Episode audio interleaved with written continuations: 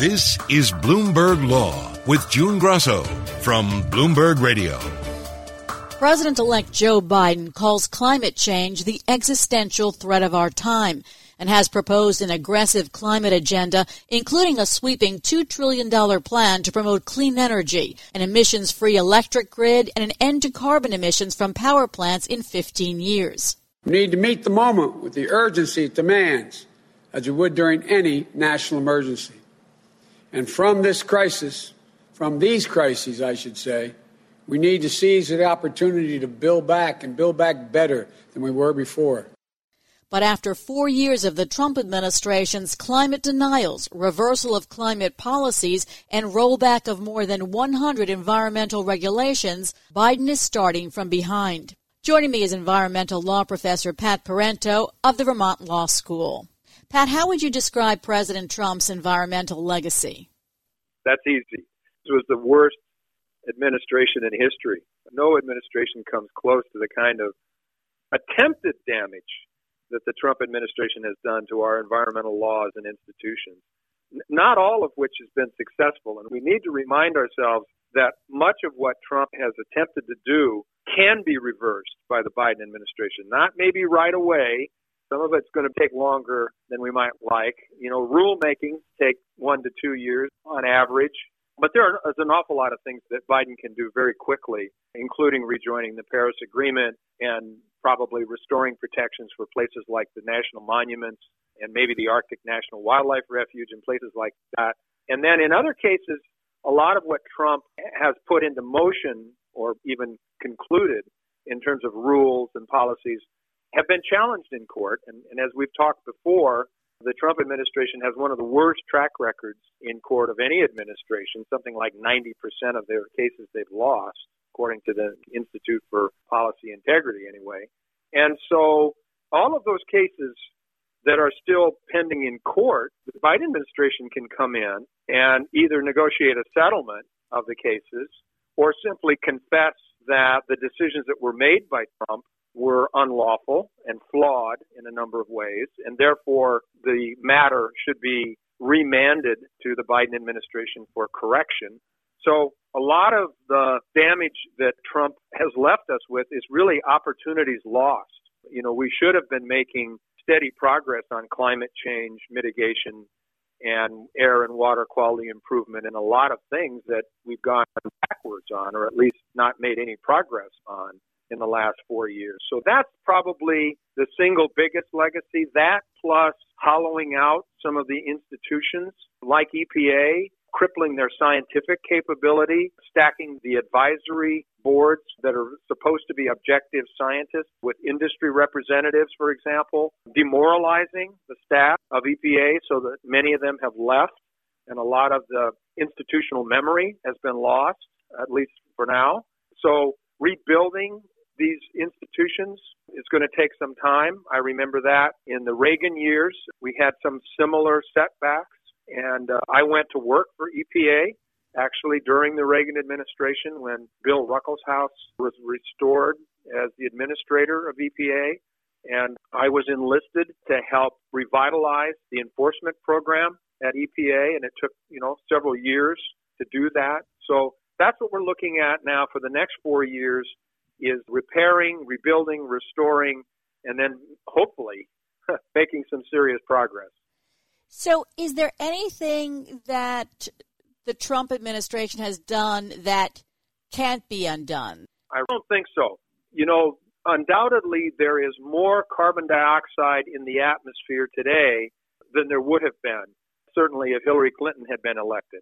So that's permanent. The amount of emissions that could have been avoided and prevented we can't get those back.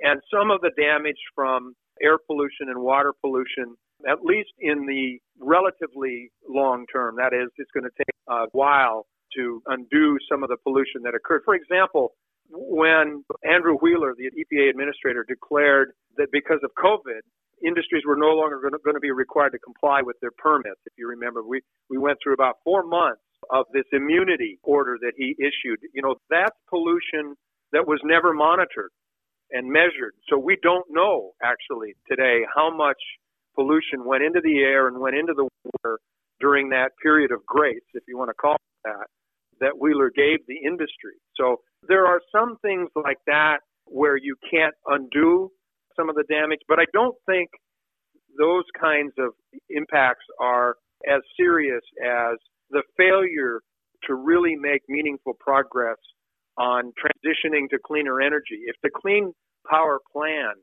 that Obama had created had been implemented and the fuel economy rules that Obama put in place had been honored, we would be much further along on the path to clean energy and cleaner transportation systems than we are now. So th- those kinds of lost opportunities are really hard to recapture, but but that's what we're facing. Pat, President Trump took action to shrink some of our national monuments. Can that be easily reversed? Yes, we're talking about Bears Ears and Grand Staircase Escalante, which are these two magnificent monuments in Utah and Colorado, and they really are spectacular. I've, I've actually visited both of them, and with Deb Haaland, the first Native American to be nominated to be Secretary of Interior, assuming she's confirmed, and she is a member of Congress, so at least she has that going for her. There's no question but what the original boundaries that President Obama had established for those two monuments will be reinstated. In fact, Bears Ears will probably be the first one because she has a very close connection to that, being a Native American herself. That one can probably be done within the first hundred days. The Grand Staircase may take a little longer. It's much bigger. And, you know, Biden is going to have to pay attention to the politics as well as his legal authority to restore the monuments. I think he's going to have to reach out to some of the communities in Utah and Colorado that were supportive of what Trump did in reducing the boundaries. I don't know exactly what he's going to be able to do to mollify them, but I don't think he can just simply ignore some of the political fallout of reversing Trump policies because they were popular in rural America, and they still are. We have to take account of that. You know, Trumpism is still alive. 74 million people voted for it. Many of them are in these western rural communities where these monuments are located. So, you know, Biden is going to have to figure out how he can offer those communities some kind of program or assistance of some kind to offset what they think will be taking back something Trump gave them. Let's talk about the team that Biden has put together to handle the environment. What's your take on the team and the new EPA administrator in particular? Yeah, very talented group of, of people he's bringing into the administration. Of course, some of them are familiar faces. The new EPA administrator, on the other hand, is not a familiar face. Regan, who's the head of the North Carolina Environmental Department, I would say is was not really on on very many people's radar.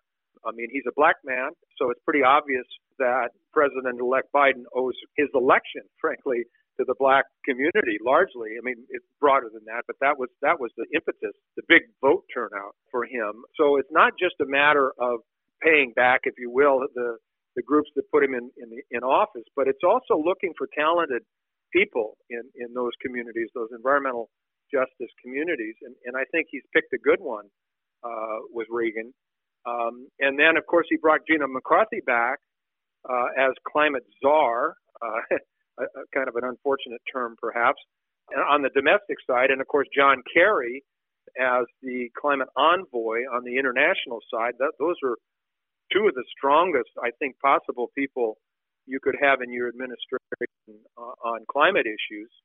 Um, and then CEQ, uh, he's brought in another black woman uh, who was formerly with CEQ and EPA, uh, and who was with the Southern Environmental Law Center uh, for for many years, and and uh, so that's another strong addition. Deb Haaland, in Interior um, is, is a first time uh, pick for that position, and so forth. So I think I think the team has a lot of experience.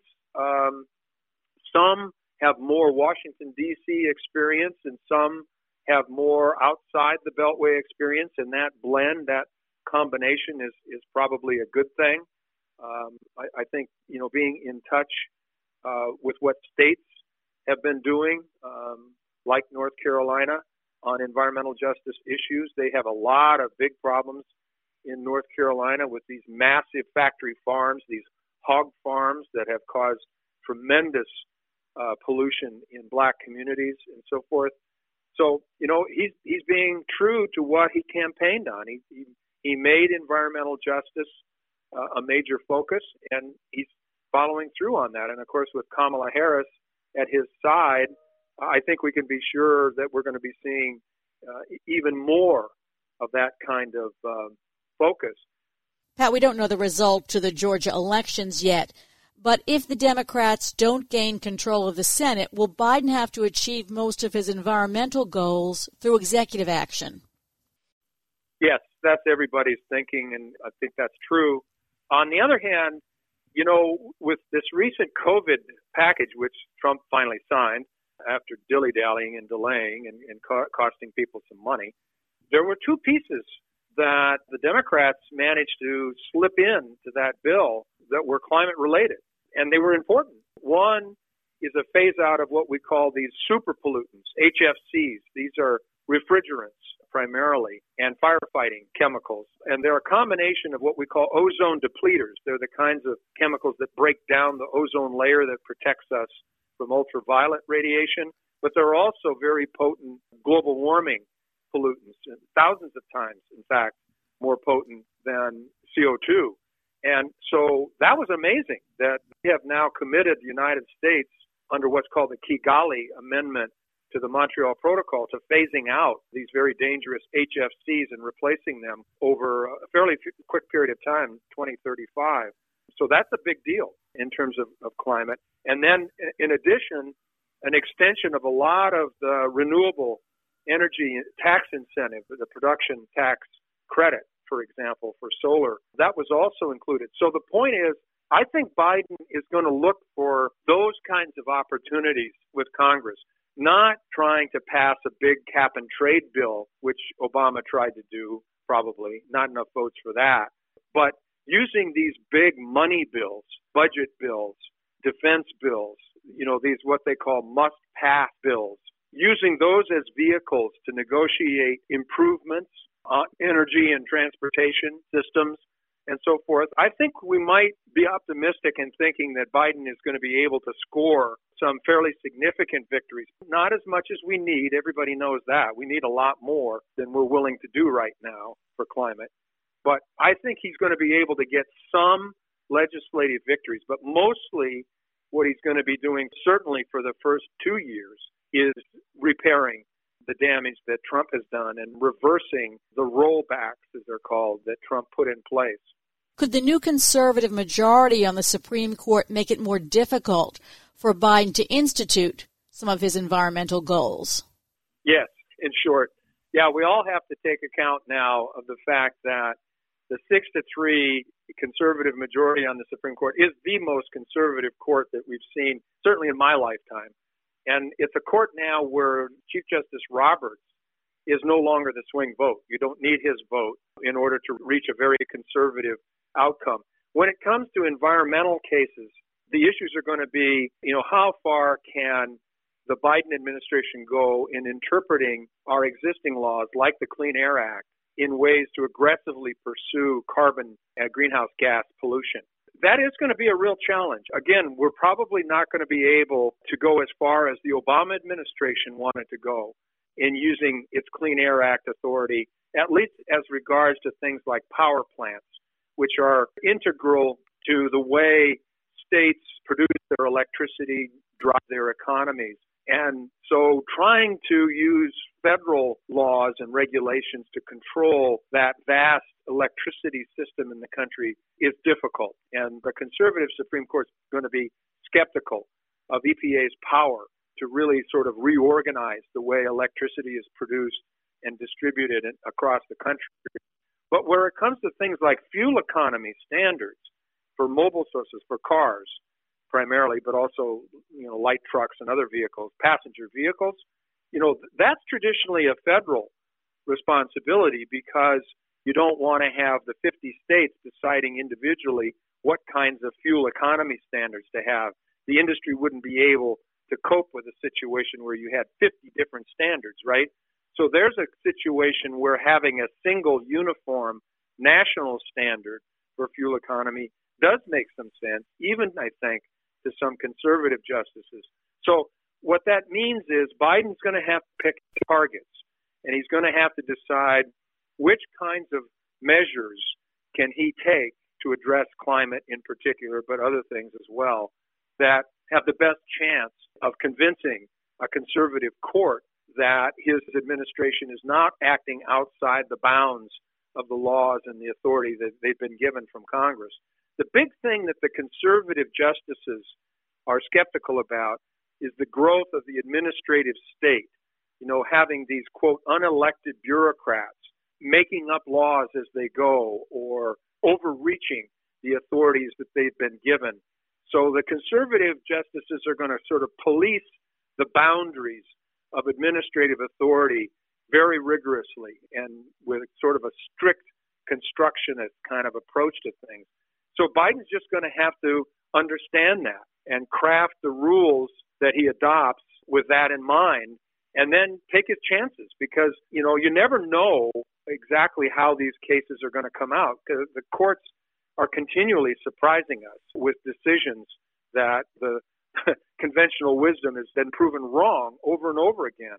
So that's another aspect of using your regulatory authority wisely, but taking some chances and not knowing for sure whether what you're doing is going to pass muster with five votes on the Supreme Court. I don't think Biden can administer effectively by worrying that maybe he's going to lose in the Supreme Court. He's got to take that into account and weigh the risks of that. But in the end, he's going to have to take some actions and then just see how it plays out.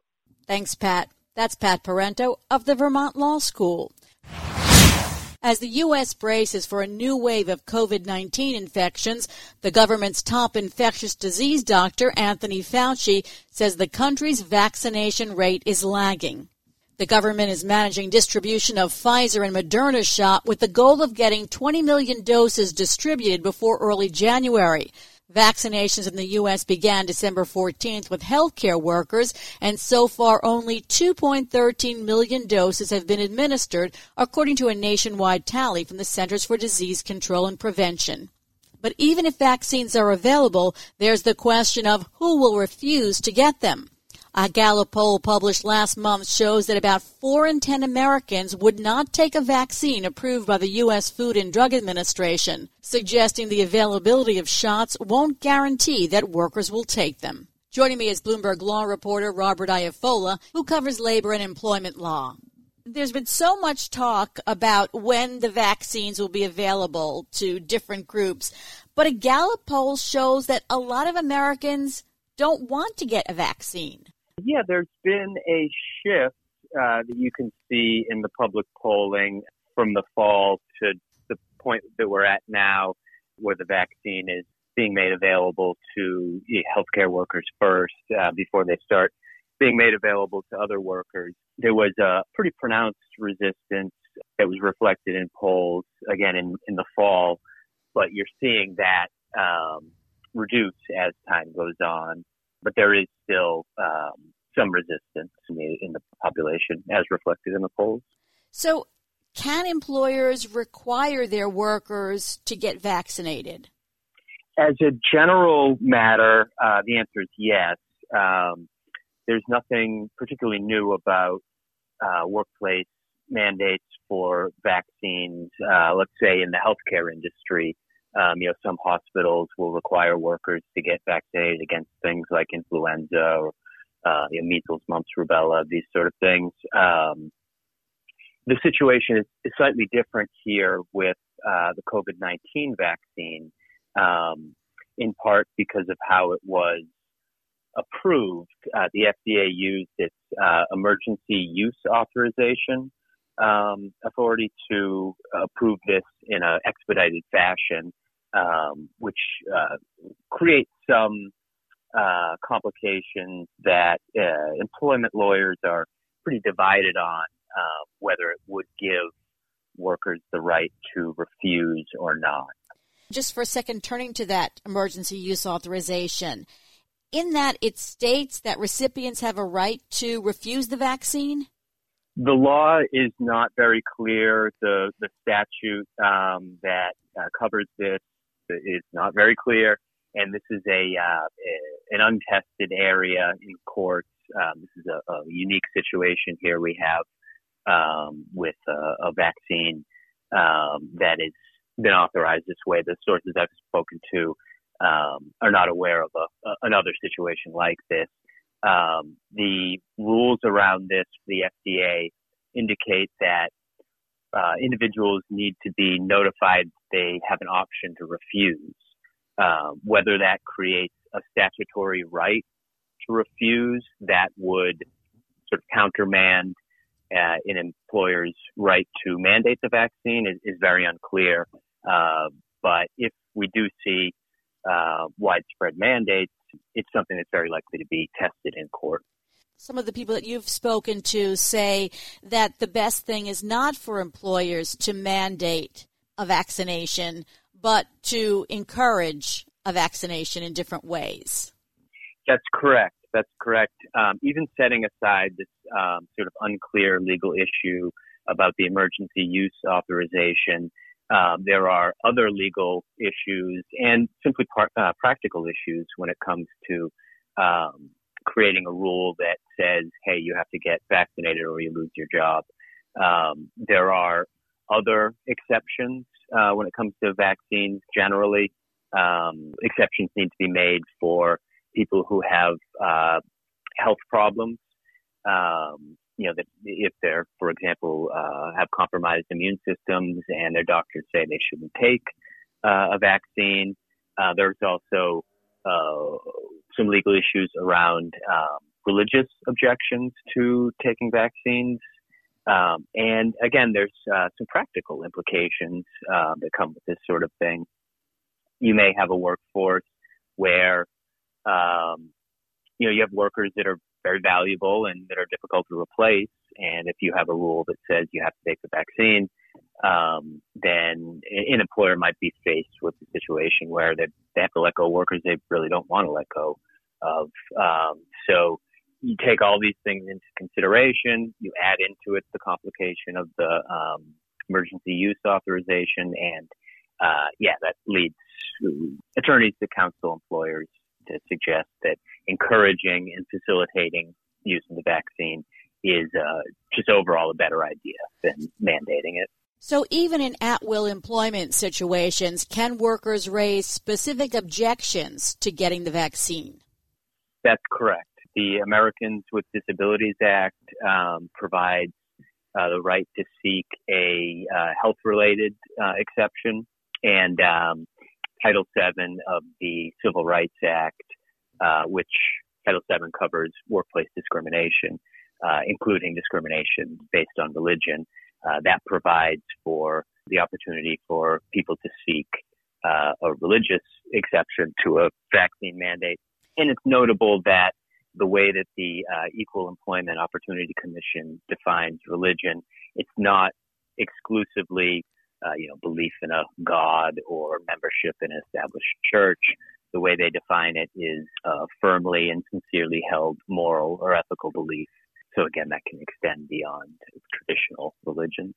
So let's say a worker raises an objection to getting vaccinated. What does an employer have to do at that point? So at that point, um, they, they need to consider the objection and they may need to provide an accommodation, but uh, employers do have um, some very friendly um, case law from the U.S. Supreme Court that uh, basically, if they can show that it would be an undue burden to allow a worker out of uh, a vaccine mandate, then uh, they can refuse that objection. And the way that the Supreme Court case law defines it, it's a very low bar what's called in legal circles a de minimis standard. You know, so it's basically anything more than a, a trifling burden uh, that can be considered an undue burden.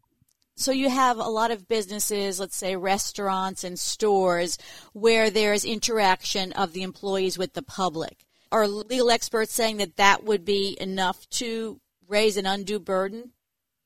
Uh, these are going to be very case by case situations, um, very fact specific situations. It's hard to say exactly. There may be a situation in which um, the worker can be shifted uh, to another position, uh, you know, back in the stockroom or something, uh, where they're not going to have that um, interaction with the public, and and that could be a, a sort of a, a, reasonable accommodation um, to the employer's requirement to take a vaccine.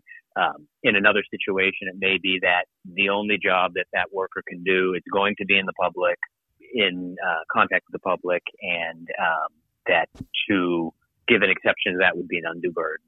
So, like I said, it's always going to be very case by case and very fact specific. Does it depend on the state that you're in? Is this a state law question or is this a federal law question? So, the authority for a business, a private business, to impose something like a vaccine mandate flows primarily from what's known as the at will employment doctrine.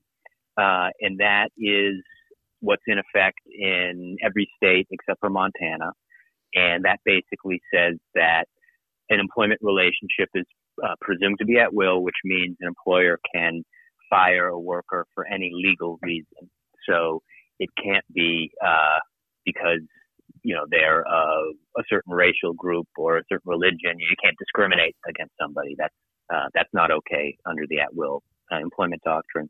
But under the at will employment doctrine, you can impose a workplace rule, and if a worker violates that rule, as long as you're enforcing that rule in a non-discriminatory fashion, they can be uh, fired for that. So, in this instance, if an employer requires workers to take a vaccine and they won't do it, then again, generally speaking, they would have the authority to uh, fire that worker. So, are legal experts expecting lawsuits over this? I mean, are they already gearing up for that? Yeah, I've spoken to folks who do expect some of these questions to be tested in court. Um, the scope of how many lawsuits are filed um, will have a lot to do with uh, how many employers end up actually um, imposing vaccine mandates it's unclear to me at this point how popular these are going to be. There's a few corporations. Um, there's been some news reports. Of, for example, Chipotle has said that they're not going to impose a, uh, a workplace vaccine mandate. If they end up being, oh, if there ends up being a lot of these uh, mandates, then there will be, you know, a fair amount of litigation. If the uh, mandates end up being a pretty rare thing, um, then there just won't be the opportunity for that many terminations to be challenged in court. So, one of the lawyers you spoke to said the laws aren't prepared to give complete legal advice on this matter. What, what did he mean? Yeah, so at this point, um, as I said, the law is very unclear. Uh, it's a very novel situation. Um, have a pandemic, to have a vaccine that's been authorized uh, using the FDA's emergency use authorization process. Um, the laws themselves are not exactly the model of clarity, how they're written. Um, so we probably won't get answers until these questions get litigated. Another complication is because this is uh, largely a matter of state law about how each state will evaluate its at will employment doctrine and what they think about the emergency use authorization, whether that creates a statutory right um, to refuse. That could be different in different states. Courts in California could look at the question and say one thing. Courts in Mississippi could look at the question and say the opposite. This seems to be a unique situation where you have vaccines that are desperately needed by the whole population of the country, and yet the FDA allowing them under this emergency use authorization. I think that's right. Um, the folks that I spoke with uh, were not aware of another situation in which uh, the FDA approved vaccine on this basis, and then that vaccine is being uh, in wide circulation it does warrant mentioning that um, you know flu vaccines are uh, a little bit different, are often a little bit different each year because there's different strains of the flu going around. Um, to my knowledge, those flu vaccines are not being approved on the emergency use authorization basis, so it is a different legal question. Thanks for being on the Bloomberg Law Show. That's Robert Iafolla, Bloomberg Law reporter covering labor and employment law. And that's it for this edition of the Bloomberg Law Show. I'm June Grosso. Thanks so much for listening. Please tune into the Bloomberg Law Show every weeknight at 10 p.m. Eastern right here on Bloomberg Radio.